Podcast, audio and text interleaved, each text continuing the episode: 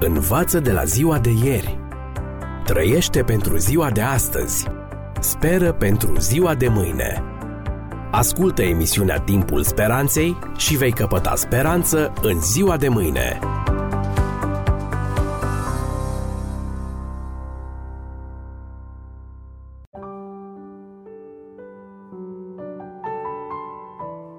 Stimați prieteni, bine v-am regăsit! Vă spuneam data trecută că Biblia este mai mult decât o carte obișnuită. Profețiile împlinite vorbesc clar că ea este inspirată de Creator. În această ocazie vreau să vă prezint o altă profeție împlinită care vorbește și demonstrează autenticitatea Sfintelor Scripturi. Orașul Petra a fost capitala antică a edomiților. Amplasarea orașului este uimitoare sunt o mie de clădiri cioplite din stânci calcaroase de culoare roșie. Palatele, oficiile guvernului, casele, magazinele sunt meșterite minuțios din blocuri de piatră cu coloane ornamentate, desene complicate și detalii superbe. Doar trezoreria regală are mai mult de 400 metri înălțime, ceea ce se echivalează aproximativ cu un bloc de 140 de etaje. Când privești acest oraș în ruine, vezi cât de uimitoare a fost civilizația care a existat cândva. Secole la rând, cetatea roșie, veche ca o jumătate din istoria lumii, stă părăsită.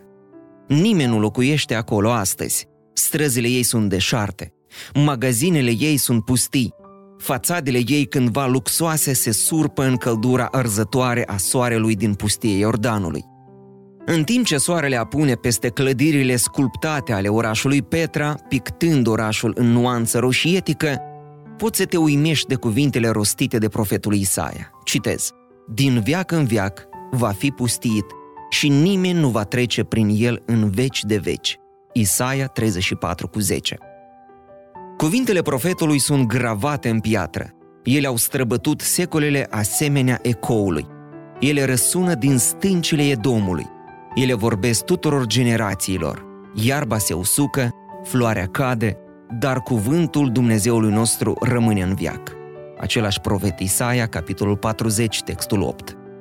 Stimați prieteni, cuvântul lui Dumnezeu este adevărat pentru totdeauna. Credibilitatea lui a susținut orice test de-a lungul timpului. Secretele sulurilor antice ne vorbesc nouă celor din secolul 21.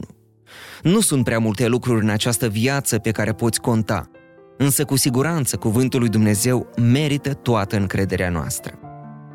Biblia este mai mult decât o carte a profețiilor. Milioane de oameni mărturisesc schimbările minunate care s-au produs în viețile lor când au citit cele scrise pe paginile ei. Apostolul Iacov ne sfătuiește, citez, De aceea lepădați orice necurăție și orice revărsare de răutate și primiți cu blândețe cuvântul sădit în voi, care vă poate mântui sufletele. Iacov 1 cu 21. Același Duh Sfânt care i-a inspirat pe autorii Bibliei îi inspiră pe cei care citesc din ea. Biblia nu este o carte ca și oricare alta. Ea nu este o carte obișnuită. Unele cărți îi inspiră pe cei ce le citesc. Însă Sfânta Scriptură este ea însă și inspirată. Unele cărți îi pot ilumina pe cititori, în timp ce Biblia a fost dată de acela care este lumina lumii. Unele cărți conțin fragmente de adevăr veșnic, dar Cartea Sfântă este esența adevărului. Unele cărți pot influența gândirea noastră, Biblia însă va schimba viața noastră. La începutul anului 2000, un grup de criminali conduși de mafia au așezat un elicopter pe clădirea Băncii Naționale din Port Moresby, Papua Noua Guinee. Ei erau determinați să facă furtul secolului. Având cu ei un arsenal întreg de arme, ei au pătruns în incinta băncii. Amenințând cu arma, acești bandiți i-au forțat pe casieri să le dea toți banii care îi aveau în numerar. Directorul băncii s-a baricadat în oficiul său și a chemat în ajutor echipa de forțe speciale, care a fost imediat expediată. În urma schimburilor de foc, toți hoții, cu excepția unuia, au fost nimiciți. El a primit sentința de a-și ispăși pedeapsa în închisoare.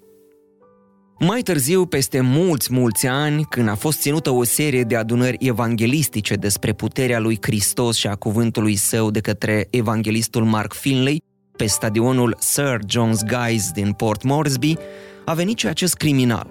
care la acel moment nu se mai afla la închisoare. Dumnezeu a produs o minune în viața lui.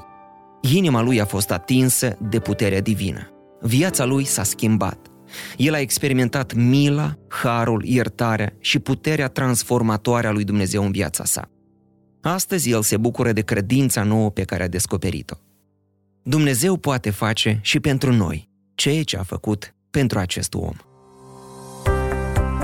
Învață de la ziua de ieri. Trăiește pentru ziua de astăzi. Speră pentru ziua de mâine. Ascultă emisiunea Timpul Speranței și vei căpăta speranță în ziua de mâine.